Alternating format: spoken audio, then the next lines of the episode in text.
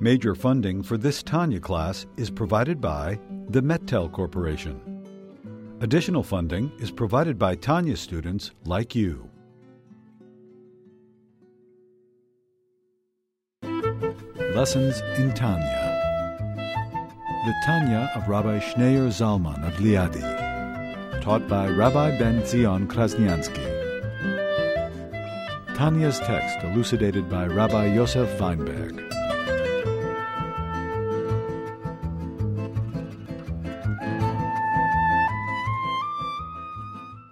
Continuing letter number 11, on page 188, he says that in order, what's the right path? To draw down Hashem's presence, God's presence, is when a person has no desire for material things, doesn't care about material things. Now, how do we know if a person truly cares about something? A person could think, delude himself that he doesn't care about something.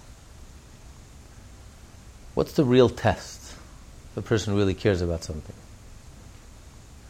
It reminds me of this story. This uh, philanthropist supported the yeshiva, and uh, one time he donated. This was in Eastern Europe. The yeshiva students. He donated some turkeys, some chickens and turkeys to the yeshiva, and the students got all excited. They haven't had meat in months, chicken. So they were already looking forward. They're gonna have a real meal. And they got all excited about the turkeys and the chickens, and uh, the philanthropist is very upset. He turns to the dean and he says, I don't understand. I thought these yeshiva boys are very spiritual. All they care about is studying Torah, the divine Torah. And here they're getting excited about, about material things, about having a, a turkey dinner and chicken for dinner. He says, I have, I have the fanciest steaks every night. I don't get excited about it.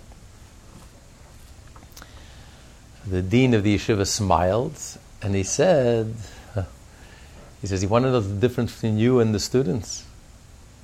Take away the turkey from them, take away the chicken. What will happen? Well, they were very excited, but they don't have it. Listen, they didn't have it for months. So they'll continue life without it. The reason they got so excited is because it was a novelty. It wasn't it was foreign to them. He says, try taking away your steak dinners and we'll see who gets excited. a person says, Yeah, I don't care about it. He deluded himself. What do I care? I don't get excited about it. What's the big deal? How do we know if a person really cares about something? When he's deprived of it. He can't take it. It's so much a part of him. It's his pleasure, it's his life. You take it away from me. My life is ruined, my life is destroyed. So a person can claim and say, I don't care about material things. It doesn't matter to me. And we're talking here about basic necessities your life, your health, your family. Basic, we're not talking about luxuries, we're talking about basic necessities in life. So a person can say, I don't care about anything material. It Doesn't mean anything to me. Well, there's only one way of knowing. God forbid, you're deprived of it, it's taken away from you, how do you react? Is your whole life shattered and broken? You have nothing left to live for? After the Depression, during the Depression, people were jumping out of windows because their whole life was crumbled. Their whole life was nothing more than their bank account and their careers and their external status. But what happens if you take everything, strip, strip that all away? What, are you, what is your life all about? Is your life worth living? Do you have what to live for? Do you have a purpose? If you take away all the externals, all the props, in life. Essential, basic necessities. The Baal Shem Tov said, explained the verse King David says in the Psalms, Shivisi Hashem lenegdi tamid. So literally it means that God is always before me, in front of me. This is the opening line, the beginning of the code of Jewish law that a Jew always has to envision that God is standing right in front of me. When you wake up in the morning, God is right there, right before me. Baal Shem Tov said, Shivisi comes from the word in Hebrew, shavius, means it's equal. Whatever happens to me, whatever life throws me, whatever God throws at me, to me it's all the same. Yes, no. It's all the same. It's all equal to me because I really couldn't care less. It's not, I don't care about these things. So if I don't care about materialism, I'm not wrapped up, I'm not identified with it, and then it's all the same to me. I have it, I don't have it. Doesn't add anything, doesn't subtract, doesn't take away from my core, my essence, who I am because Hashem is connected, Hashem is constantly in front of me. All that means, all that matters to me is my connection, my relationship with Hashem. As long as I have Hashem, nothing else really matters. Everything is equal to me. I do have, I don't have. I'm wealthy, I'm poor. I have honor, I don't have honor. It doesn't mean anything to me. It doesn't play a role. It doesn't add, doesn't subtract.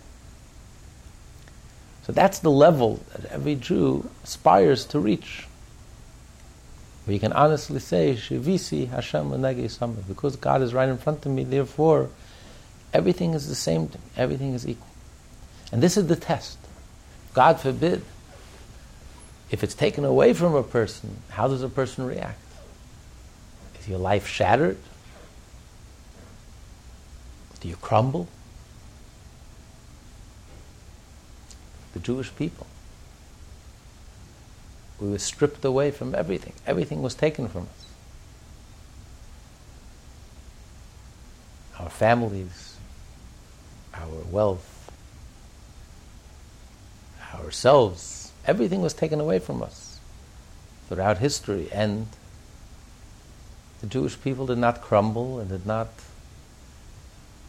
because our identity our core identity runs much deeper than anything external.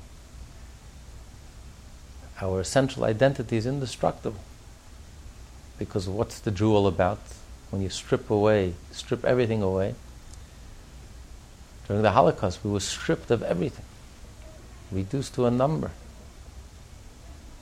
And yet, the Jewish spirit is indestructible, unbreakable.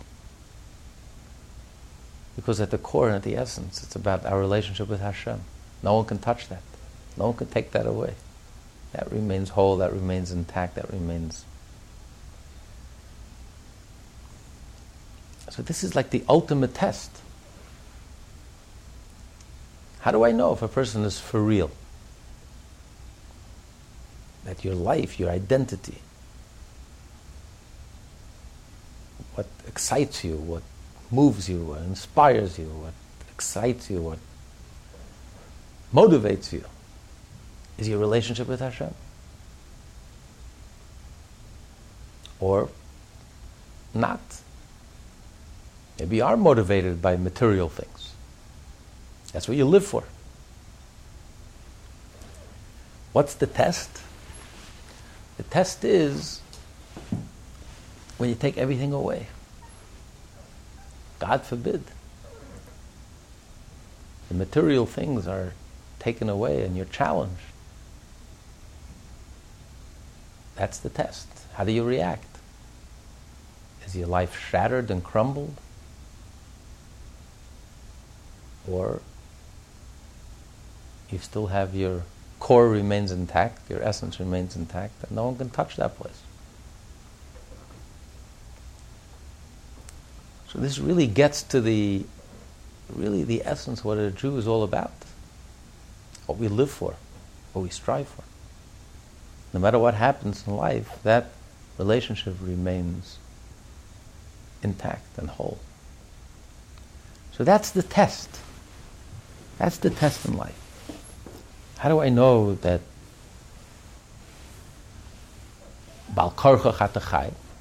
that you live by force, that really you don't care about material being and material welfare, material, material existence. It means nothing to you. So I don't care about it. It doesn't mean, doesn't add, doesn't subtract. It doesn't, it won't make my day and it won't crush me if, if I do have it, if I don't have it. It's all equal. It's all the same. That's not what my life is about. It's not what I live for. And what I live for, no one can take away from me. There were two good friends. One became a Rebbe, a spiritual leader. And the other one was uh, did not have a following. And they met and one friend turns to the other, one who did not have a following turns to the other, he says, I don't understand. Why is it that you have such a great following? We were both friends, we both know how to learn equally. What's the difference in you and I?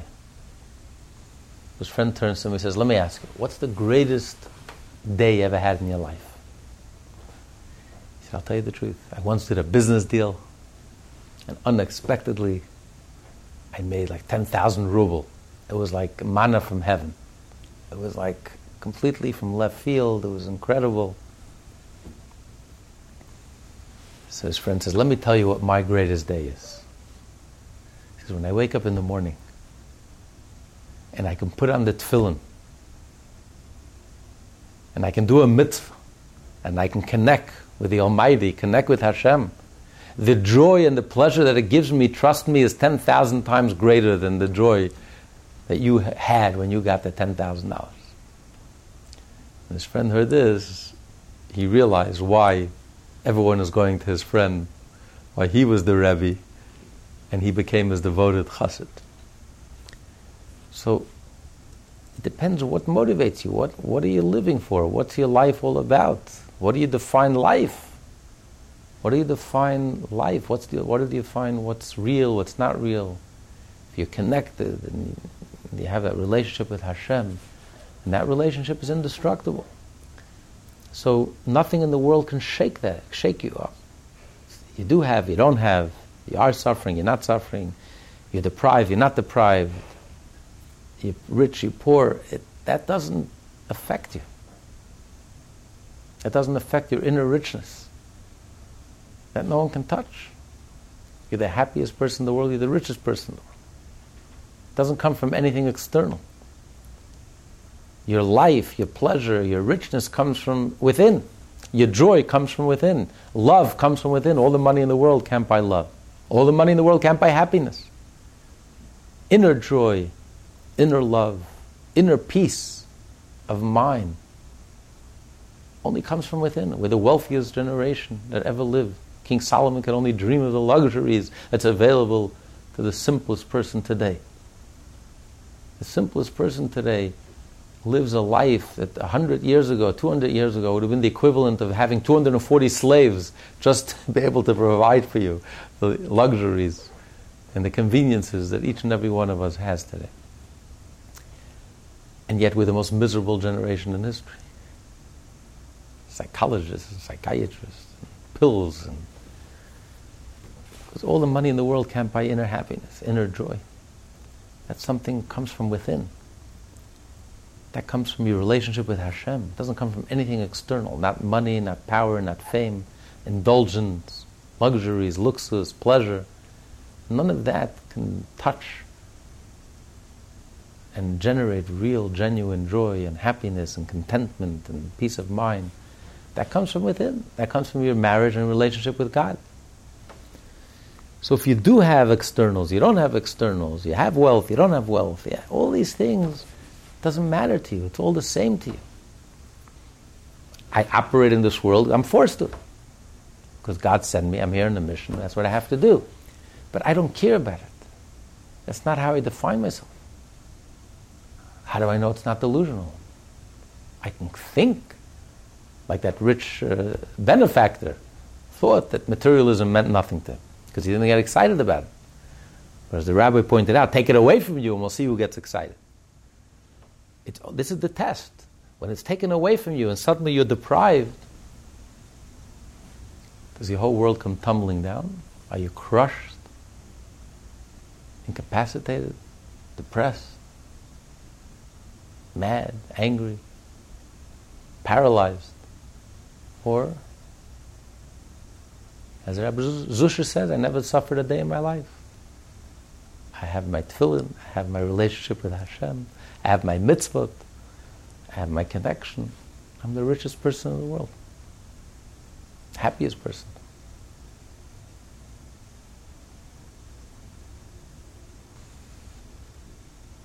But now the Alter Rebbe is going to take it a step further. He says, not only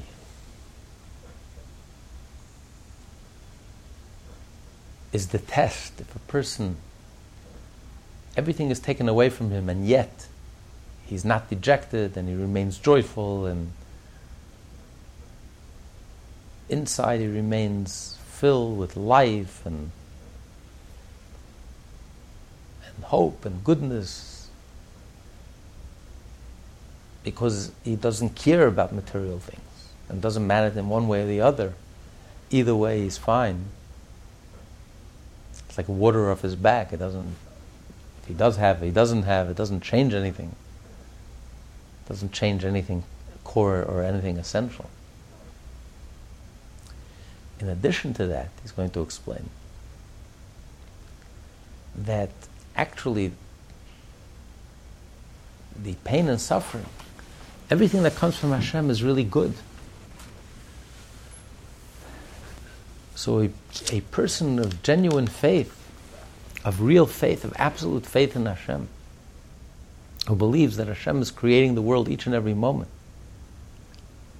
and everything that happens to us is by divine providence, down to the tiniest detail. And that God is personally, Hashem is personally taking care of us every step of the way. And everything that comes from Hashem is good. Then it's not even pain and suffering. Then it's actually good. It's not that you, are deprived, but I don't care if I'm deprived because materialism means nothing to me. Anything external, superficial, material means absolutely nothing to me. All that matters to me is the inner life, the rich life, the spiritual life, my, my soul life, my connection, relationship with Hashem. Nothing else matters to me. It's much deeper than that. If you really believe that everything comes from Hashem and everything Hashem does is good, then what's happening to me right now is good. It's not pain. It's not deprivation. It's actually good. It's actually a blessing. That's the ultimate test of faith. This is taking it a step further, a much deeper level. It's one level where you don't matter. It doesn't matter if you're deprived, you're not deprived, you're suffering, you're not suffering. It doesn't mean anything. Material things can't touch me. But here, here it's a much deeper level. That everything that you have is really a blessing from Hashem. Not only you don't have no yearning, no desire, you don't care about anything, anything physical, even essential things. But much deeper than that. That it's actually, you consider it a blessing. As Abu Zusha said, I never suffered a day in my life. It's not suffering. It's all good page 188, the clarification of this matter, the second paragraph from the bottom. The clarification of this matter, how one can achieve a state of not desiring the physicality of even those things most crucial to his existence, is as follows. This can be achieved only when there is an absolute belief in the Yotzer Bereshit. Literally, as in the opening words of the Alu New prayer this phrase refers to Hashem as the one who formed the first beginnings of creation. In the Kabbalistic lexicon, however, Reshit also connotes this. The Sphira called Chachma. The Alter Rebbe hence uses the phrase here to allude to Hashem as the one who created everything by the means of Reshit, by means of the Serif Harama. So we say in the Aleinu, which was actually uh, written by Joshua when the Jews conquered the land of Canaan and they surrounded the walls of Jericho, he composed the prayer of Aleinu. That's a very popular prayer. It's usually the end of the davening. Everyone knows the Kiddush is next. so he says, we thank Hashem to give praise to Hashem. It's incumbent upon us to give praise to Hashem, to the Master of all, and to the Creator of Bereshis. So Yotzer means the one who forms. Bereshis. Bereshis is in the beginning, but it refers to the beginning, the first sphera, the first emanation, the first divine emanation, which is the godly sphere of Chachma, uh, which is called Bereshis. As we say, it says in the Torah, Bereshis bara Elokim. In the beginning, God created, but Bereshis, with Reshis.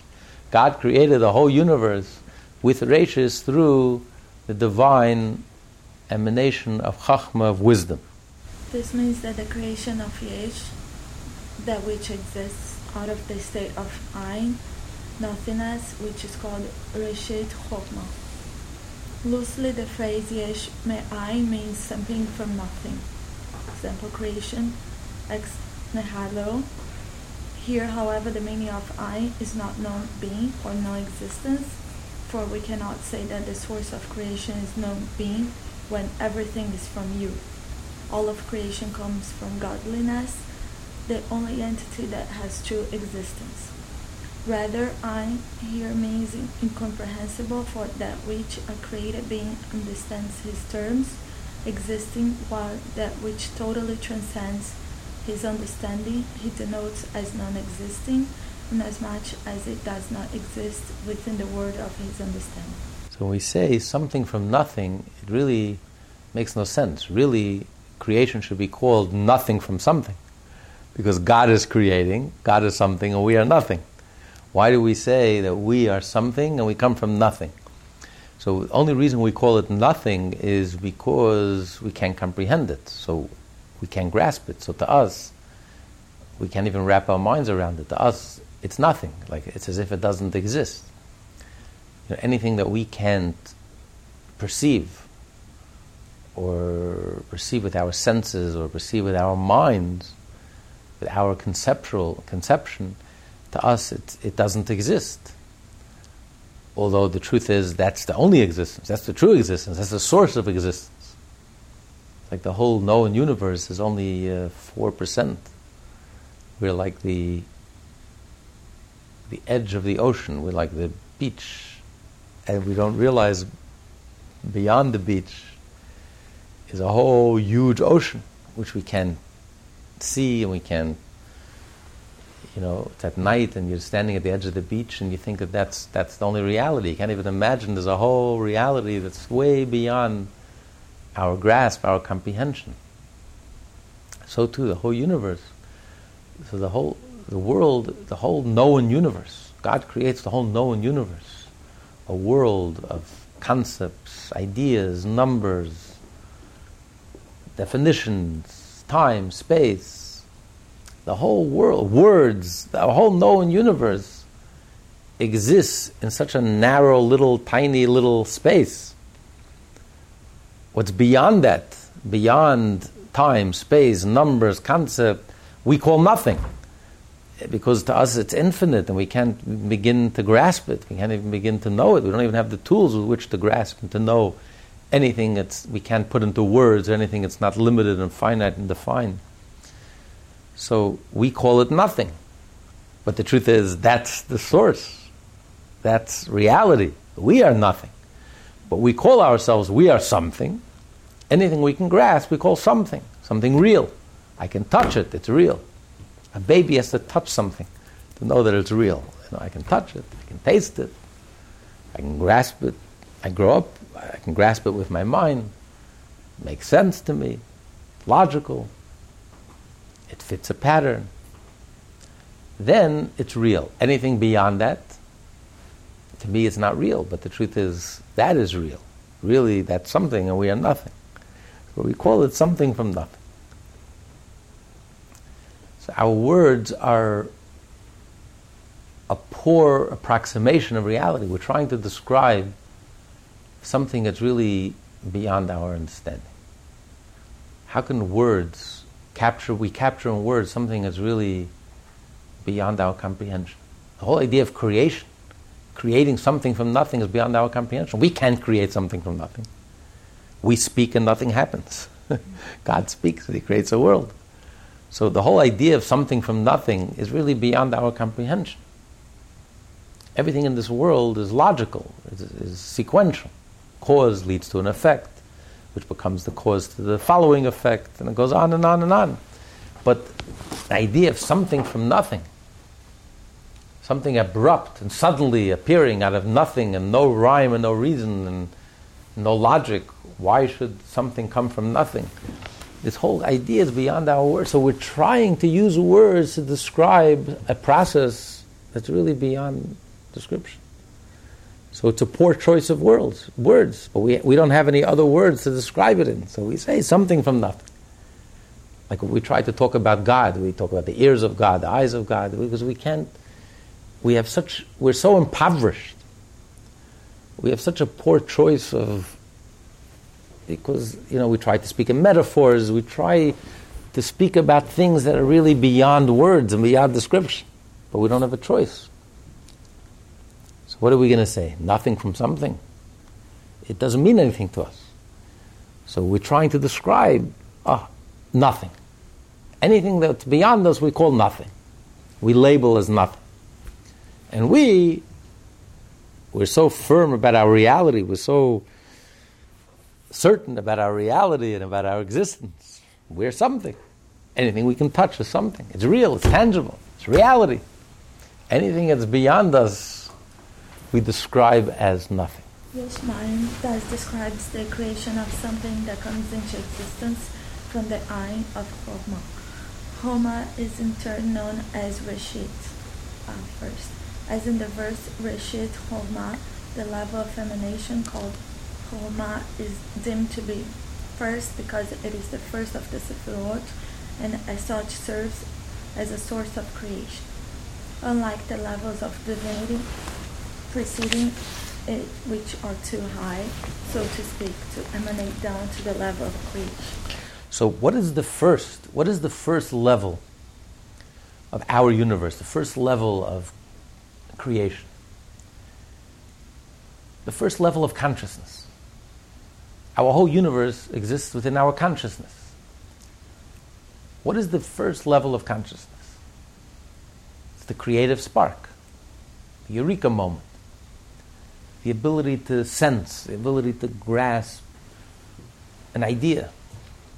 That bolt of lightning that suddenly, that flash of lightning that suddenly enters into our conscious mind, seemingly from nowhere, from our subconscious, which we call nothing because we're, we're not aware of it, we're unaware of it, we can't even sense it. So our consciousness we call something, and what's beyond our consciousness, which is really the source of reality, the source of our consciousness, and is way beyond our consciousness and a billion, a zillion times beyond our consciousness, but we're completely oblivious to it, completely unaware of it. Our human body is so complex, talking about 100 trillion cells and the interrelationships and interconnections, and all of this happens without our knowledge and awareness. It just happens simultaneously. Trillions of events happen in one split second it's beyond our consciousness, it's beyond our ability. If we try to describe what happens in the human body, it's impossible. It's so miraculous, it's so beyond our whole frame of reference. Our whole frame of reference is so limited. It's like taking an ocean and trying to reduce it to a trickle through our sink, where a little drop of water comes out one drop at a time. You're taking a roaring ocean and you're trying to reduce it it, there's no comparison. This little drop of water that's coming from the sink can't compare it to the source. The ocean is so infinitely times vaster and greater, and you know, it's try, like trying to take a three-dimensional person and projecting it on a two-dimensional surface. You get a cartoon. So our whole consciousness is a cartoon, a pale reflection, a little, not even a drop in the ocean in comparison to the ocean, like a drop of the ocean in comparison to the ocean compared to its source, where it's coming from, the subconscious, which is so vibrant, alive, and dynamic, but it's beyond words. We don't have words, we don't have metaphors, we don't have, we don't even have language, we don't even have the capacity to begin to grasp and to understand what's going on in our subconscious. Even to access our subconscious. People go through their whole life and uh, don't, are not even aware that they even have a subconscious. But that's the source of our consciousness. But what's the window? What's the beginning? The opening? The connection between the subconscious and the conscious? That's the creative, creativity, intuition, the flash, the bolt of lightning, the eureka movement. That's the chachma. Chachma is the ability to sense, to sense, to get a feel, a sense that's the window to the subconscious. That's the communication, the I am that we get from the subconscious to the conscious. That's the chacham. And even when we have that flash, that bolt of lightning, that flash of awareness, it's a flash. It, it, we don't yet have it in words. We can't yet describe it. We can't grasp it. It's just a, an intuition, a sense, a feel that suddenly things are right. You were puzzled, you were befuddled, confused, confounded, and suddenly you see a way out, you see the path, you see, you see an answer. But you don't yet have it in words. You can't yet describe it. You can't explain it. You can't even explain it to yourself. It's just a feeling, a sense. But that's the beginning. That starts the process of a consciousness, which that leads to the next level, which is bina, when you can f- grasp the idea, bring it down into words, explain it to yourself very clearly, and then you can start explaining it to others. And then you start internalizing it integrating it, personalizing it, which leads to the emotions. Then you start, generates a feeling, and a feeling of attraction, a feeling of repulsion, a feeling of compassion, which leads to motivation, to the drive, to now I want to go and succeed, I want to become rich, I want to become famous, I want to become powerful, whatever it is that you understood and that leads to your, motivates you to go and act on it, act upon your emotions which leads to action and to implementation. So the whole known universe, the whole conscious universe, the whole universe that we operate which is our consciousness, which is words, concepts, ideas, numbers, all of that begins and originates with the first flash. That's the beginning of consciousness. It's the birth of consciousness. That's the seed. That's the seed of life. And then, through a process, it develops into a into fruition. It, that seed develops, ripens into, into fruition. But it all begins with that seed, that spark. That's chacham. That's rashis. Bereshis bara Elokim. God creates the whole universe with bereshis. That's the seed. That's the emanation, divine emanation of chacham. That's the ocean reduced to a drop. And that becomes the beginning and the spark of life in this world as we know it, and in all the worlds.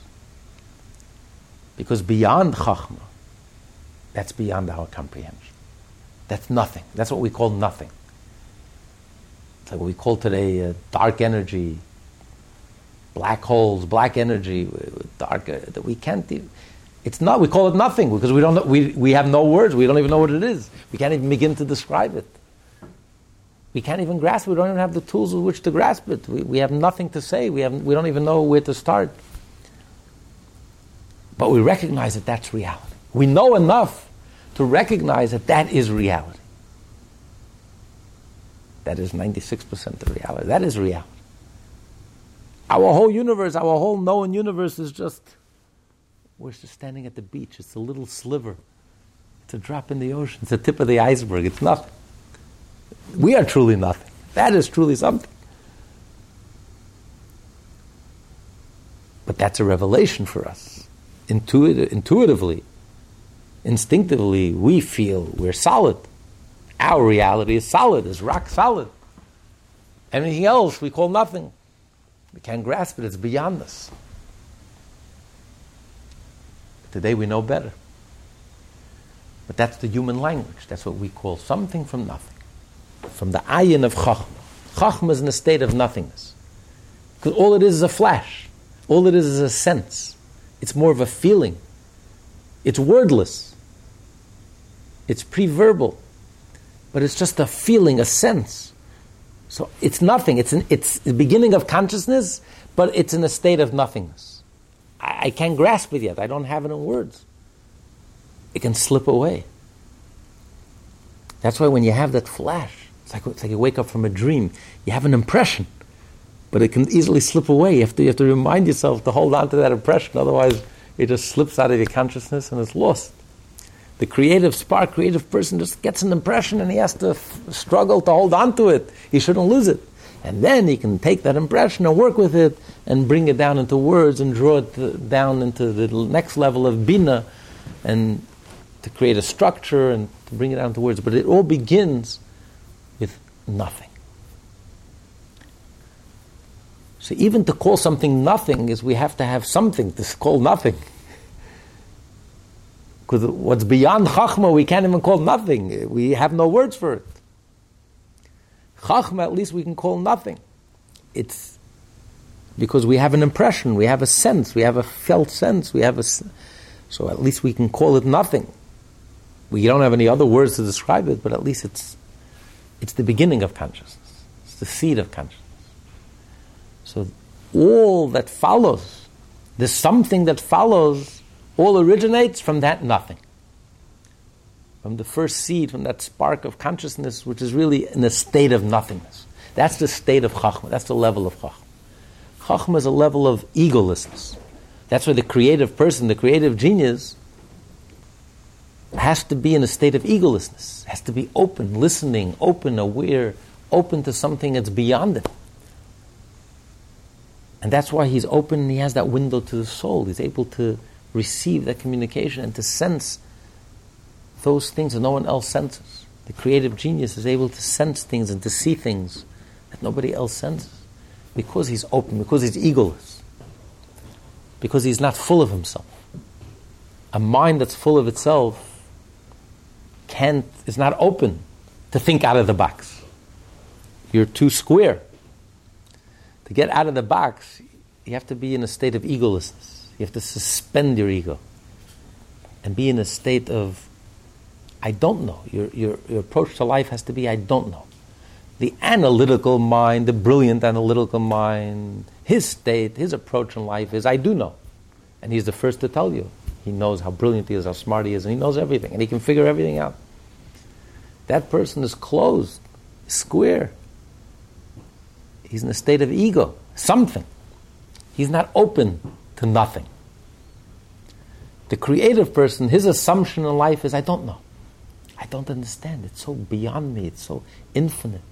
He's open to the mystery of life, he's open to the magic of life, to the soul of life, to the the mystical part of life. It's beyond logical comprehension.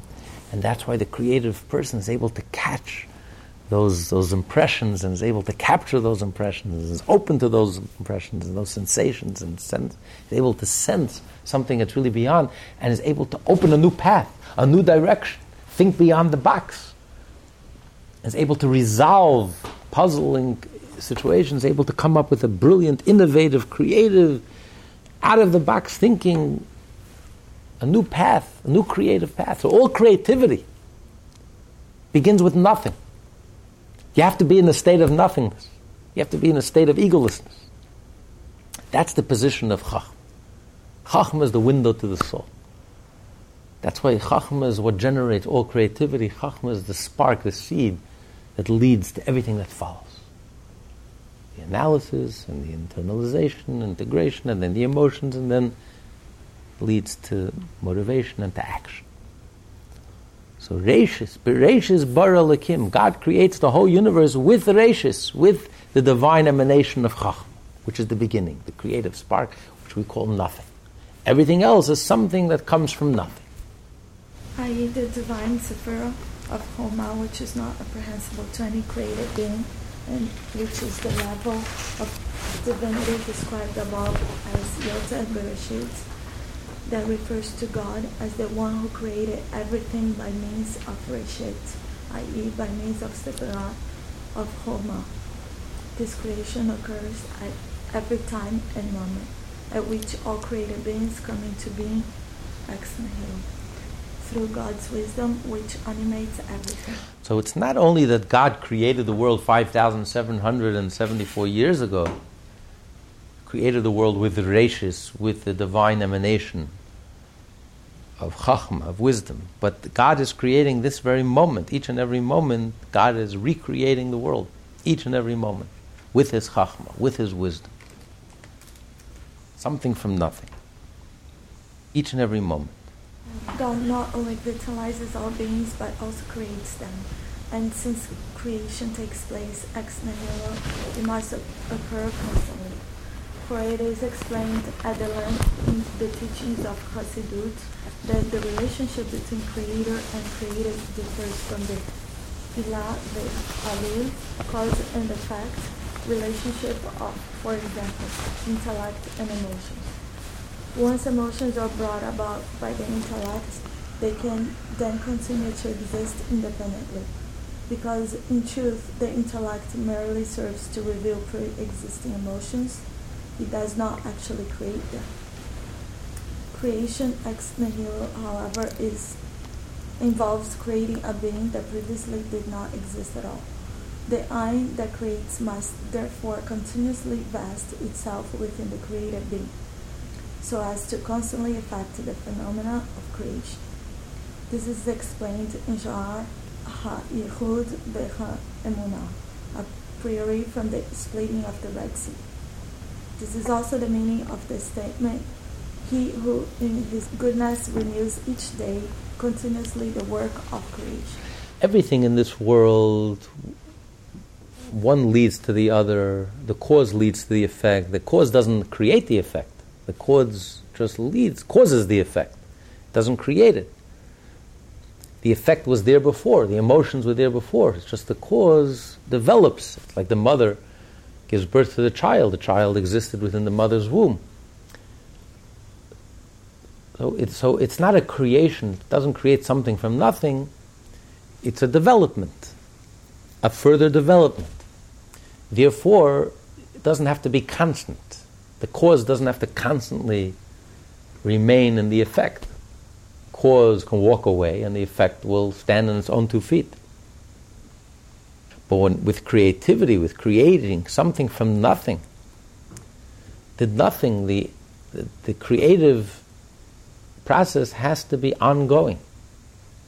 The divine creative energy has to constantly and continuously recreate because the something has no existence, has no right to exist, has no existence on its own, can't stand on its own two feet, can't exist for one split second, for one moment. Its entire existence is nothing other than the creative divine energy that's constantly creating it. So the creative divine energy has to constantly create, bring it, bring it into existence. And if it would cease, if this creative process would cease, it would it would cease it would cease it would cease to exist. We have no existence on our own. So therefore, God has to constantly create the world. God has to constantly be involved in the world. God has to constantly bring the world into existence. Because our world really has no existence. It's not a reality. It has no reality of its own. It's like a, a hologram. Imagine a hologram. It's, it's, it's a projection. But the projection can't exist on its own. You need to constantly project it. Because all we are, we're just a projection. God is constantly has to constantly create us. Our whole world and universe and numbers, concepts, time, space, words, our whole conscious universe is really it's not an illusion, God forbid. God is creating the world. It says in the Torah, at the beginning God created heaven and earth. It's not an illusion. But it's like the true way, the true perspective is it's like a hologram. God is constantly projecting us, creating us. And we're just a projection of something that's really beyond us. Our true content is really godliness. Everything in the world is really just here a projection of godliness. God is creating us. We just project godliness. There's nothing else. But the delusion is, our delusion is that we exist independently. We have egos. I. I exist. This table exists. What does God have to do with anything? I'm successful in business. I'm healthy. I'm enjoying life. What does God have to do with anything? I exist independently. How do you reconcile the fact that God has given man the, the free choice, free will? Exactly. That, that's what He's given us the free choice that we can delude ourselves. He's given us the ability to delude ourselves as if we're an independent reality, which is the ultimate delusion. He's given us the freedom of choice how we view ourselves, to view ourselves correctly. What's that famous? Um, you have a profile, a profile of two faces. You can either see the two faces, or, you, or it looks like two cups. That's one of those famous. Uh, depends how you look at it. You look at it, and suddenly you see a cu- two cups, and you look at it, and suddenly you see what it really is. It's truly uh, two profiles facing each other. So this world is, is, is an, it could be an illusion. You can look at this world, and it, it gives off the appearance we're something. I'm an ego. I'm independent. I'm on my own. I'm a self-made man. I'm the author of my own success. And God has nothing to do with anything. God wants life. God created life and existence. Here you have these barbarians, these Nazi, Arab Nazi murderers, dedicating their entire life and all their wealth to destroy life. God wants life, and all they do is build tunnels and throw missiles to destroy life, men, women, and children. And half of the world is cheering them on. Intellectual terrorists, media terrorists cheering them on. So God wants life. Life is divine, life is godly. How dear anyone takes a single life. The moment you take a single life, there's no excuse. I don't care what grievances you have, I don't care how angry you are. The moment you throw one missile against civilians, you're a Nazi. And anyone who condones that is also a Nazi. And I couldn't care less what they think, because there's no one to talk to. Soulless, mindless, brain dead.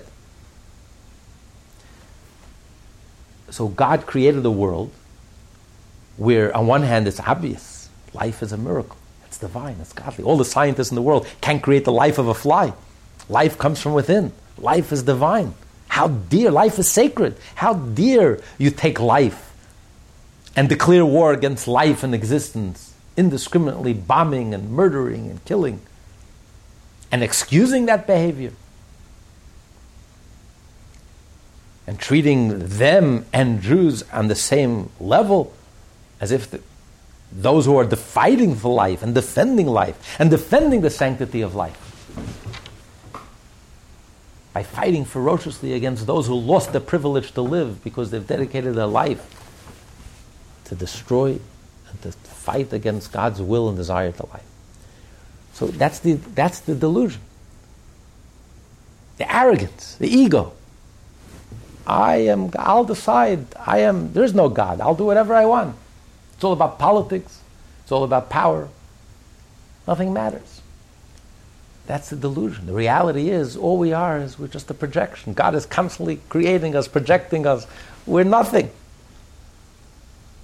So when we have a healthy relationship with God, we recognize that God is reality, and I'm just a projection of God, and my whole being is here to serve God and to reflect God and to be to make God proud and to be a godly person and to live a godly life and godliness permeates every aspect of my life. That's reality. That's a healthy reality. That's a blessed reality. Then the world becomes a Garden of Eden. All the blessings could flow because we are a true reflection of Hashem.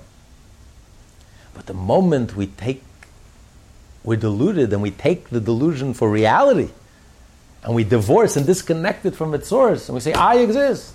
And what becomes I and ego and arrogance and money and power and fame and indulgence, and that's what life is all about, then life becomes cursed. You become disconnected from its source. then it's, it's no longer a blessing. All the money in the world, if you're soulless, all the power in the world, if you're soulless, life just becomes meaningless and nihilistic and nothing matters. Just live for the moment and have fun and, and, and, make sure you spell my name right as long as I'm in the headlines. Nothing else matters. Morality, right, wrong, truth, doesn't mean anything. This is, then life becomes really meaningless and nothing. then, then it's truly meaningless and worthless and absolutely valueless and absolutely nothing. So that's the choice that we have. We can buy the, the delusion, but we can be wise enough to look and say, wait a minute, let me see this properly. Let me get it into perspective. Let me realize we're just like a hologram, we're just a reflection. A genuine reflection, but a reflection. When you see it as a reflection, then suddenly it's real. It's a reflection of something very real, of Hashem. Versus we're nothing. As science says, we're just a speck in the universe. So that can lead you to two conclusions. If I'm just a speck in the universe, and who cares who cares how I behave? It means nothing. I am nothing. I'm just floating in this universe. I'm nothing. Who even notices? Who cares? Then I might as well just do it as I please, play God, decide what's right and wrong. I want to kill. Who cares? What difference does it make? It doesn't mean anything. We're just a speck in the universe. We come from an amoeba, from apes. Well, let them speak for themselves. but if life, if we're a reflection of Hashem, we're something from nothing, we come from Hashem, everything has meaning, everything is sacred, everything is. You can't just play games, take life and play games with life, which is divine and godly. God desires existence and desires life. How dare you declare war? Even the Nazis didn't blow themselves up. How dare you declare war against life, against existence? This is absolute, pure, unadulterated evil scraping the bottom of the barrel. And for anyone to condone and defend this. So, this is the choice that we have. And the choice today has never been starker. It's so black and white in our lifetime, in our generation, has never seen a more black and white situation. The last time civilization was bombed with missiles like this was in World War II when London was blitzed. Did anyone have a doubt who is good and who is evil? Was anyone counting? Oh, in London only 140 people died, but in Dresden 200,000 people died. It's not fear. It's not balanced.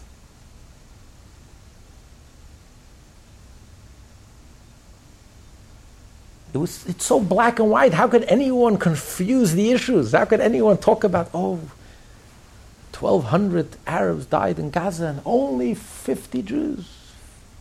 50 Jews too many. It's so black and white. Who is good and who is evil? But this is, this is the choice that we have. God gave us a choice. That's the moral choice that you have to make. You see reality for what it is, or your arrogance just blinds you to reality. And then life becomes a hell. Because those who are supporting Hamas are the ones who are, have created the hell, not only for Jews, for Arabs. They're not doing them any favors. They couldn't care less about the Arabs. 170,000 Syrians butchered, murdered, chemical weapons. I didn't see anyone marching in Paris for those poor Arabs, they couldn't care less. It has nothing to do. It's all about pure, unadulterated anti-Semitism. It's all about the Jew. Death to the Jew. There's nothing, there's nothing noble here. There's nothing genuine. The UN suddenly wakes up. Syria, we don't hear peeps. Nothing. ISIS cutting off heads, chopping off heads. Millions of people dying in Africa. Who cares? The Hamas treating their own Arabs, throwing people off roofs. Not a sound. Self defense. When Jews defend themselves, all of a sudden everyone wakes up, from the president on down or up. Ah, oh, you have to stop those Jews. How dare they defend themselves? You must stop immediately. I mean, it's so blatant. It's blatant anti Semitism. Nazi anti Semitism. And there's not, who cares what these Nazis think? We know what's right, and we have to do what's right, and we have to teach the world a lesson in right and wrong. You have to have the courage to stand up and do what's right. And then the world will be a safe place, not only for Jews, the Arabs will live in peace. Not under despots and dictatorships and murderers who have no value for their life. But this is the choice that we have. When you realize that Hashem is creating the world each and every moment, each and every moment, and the whole existence is miraculous. Just conclude, and then we'll open for questions. The uh, I just heard the other day that uh, these missiles were coming in to attack Israel, and the operators, the Iron Dome, tried to shoot it down, and the radar told them it's going to hit a building in Tel Aviv where there were hundreds of people, and there was no time to evacuate. The missile is talking about minutes. They shot one missile to try to take it down, miss. It's 90% successful, but 10% not successful. They tried a second one. They were desperate to, because it was heading right to disaster. Hundreds of people would have died. The second one missed. A third one missed. It was rear. Three missiles, it just, just slipped right through. They were watching in horror. Another minute, biggest disaster.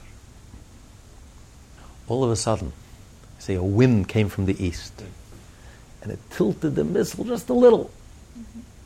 and it landed in the, in the, in the Mediterranean. The operator calls his friend. He says, I, have to put on tefillin. he says, There's a God in this world. it, it, was, such an open miracle.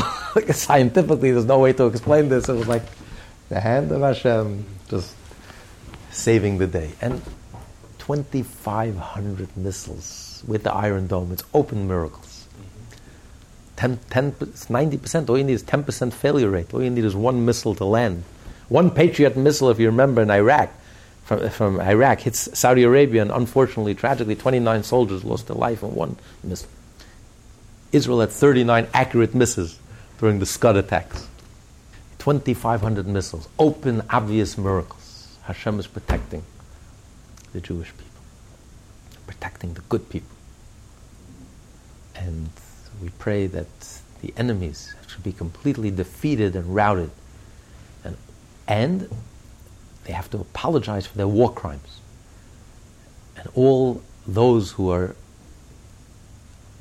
supporting Hamas and all those who are showing preference to Hamas should be ashamed of themselves. They've just exposed themselves for the soulless Nazis that they are. No excuses. Till now, you had an excuse. You're so open minded, your brains fell out, you can't think for yourself.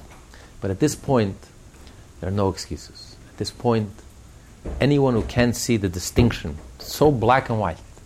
Since World War II, we haven't had, it hasn't been clearer. You can't get clearer than this. Who is good and who is evil. And anyone can't see that, no, no sympathy and no excuses. You're a Nazi. And if you're Jewish, you're a capo. You're what? A capo. Maybe you suffer from the Stockholm syndrome, but you are suffering and you need a lot of help.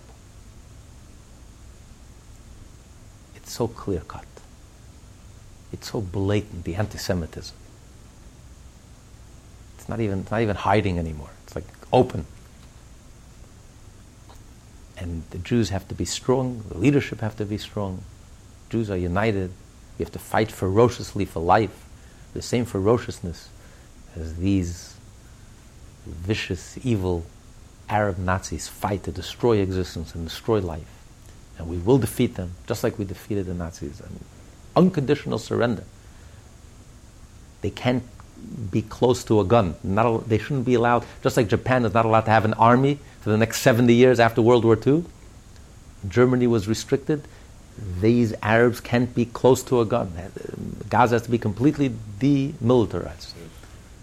Unconditional surrender, have to come begging and crawling on their knees and apologize for their war crimes for attacking men, women, and children. Nothing less. And then there'll be genuine peace. Just like we had genuine peace with, Ger- with Germany after we defeated Nazi Germany, we had genuine peace with Japan after we defeated imperialist Japan, only because it was a total victory, unconditional surrender of our enemies. Nothing less. No negotiations. Nothing to discuss. There's nothing to negotiate. No one to talk to. And with Hashem's help, the leadership will have the strength and the courage to do what needs to be done. And that will lead to genuine peace. Okay, we'll open up for questions. Why, if it's so obvious, which we know it is, is it so many people aren't getting it and seeing it?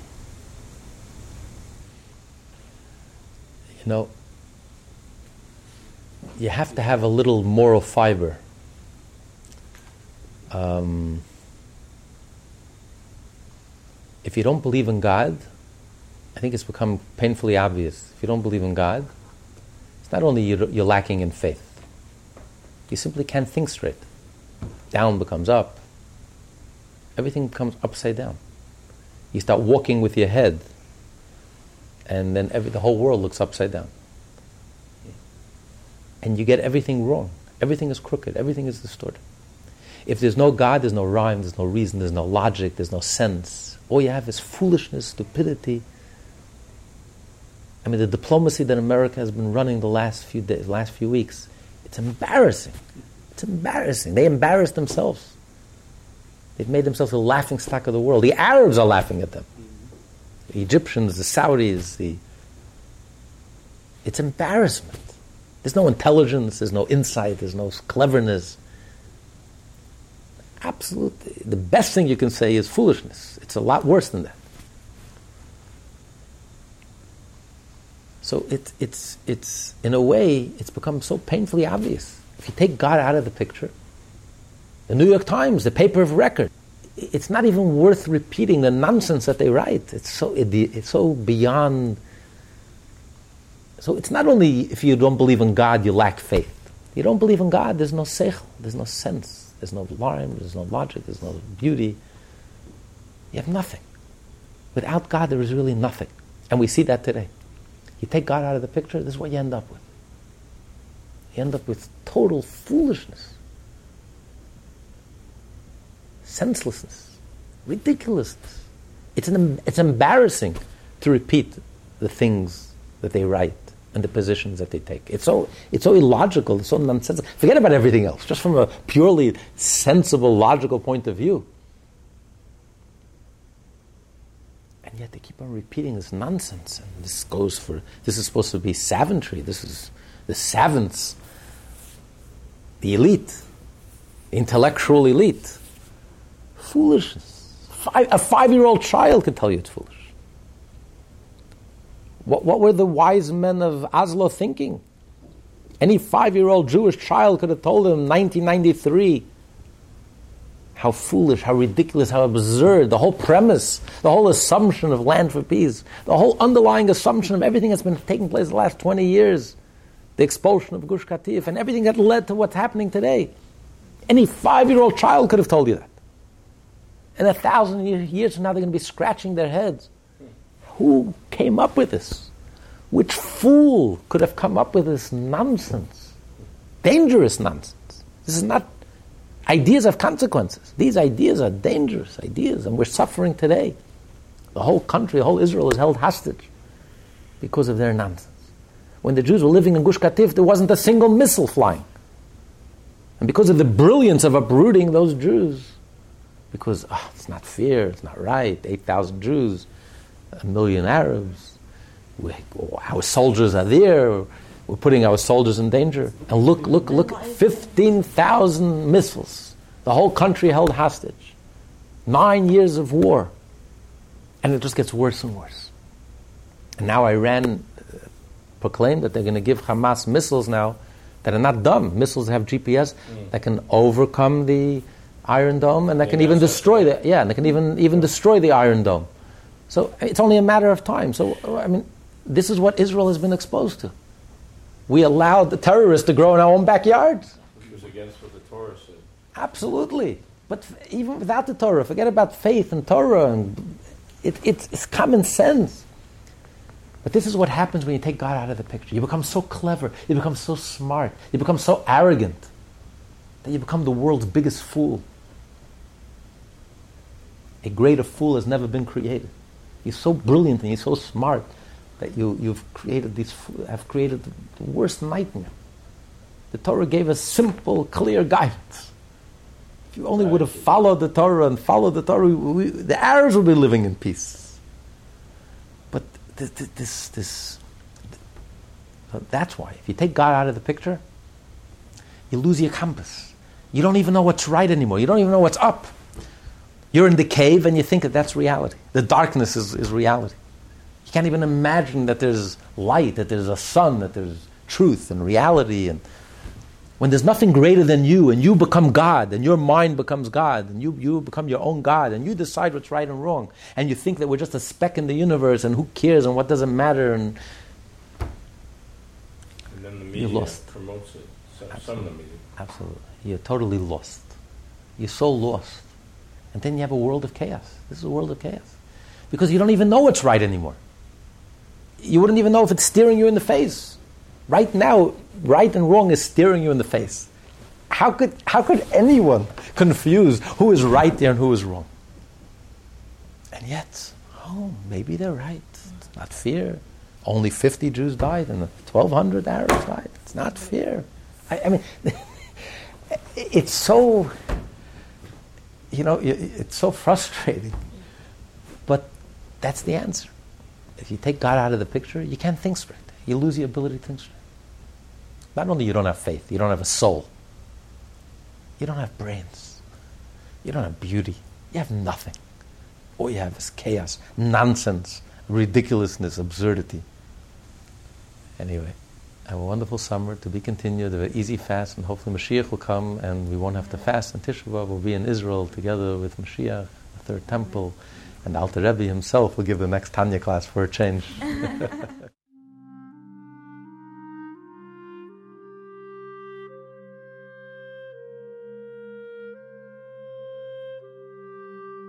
The Rebbe would always remind us that we are a unique generation.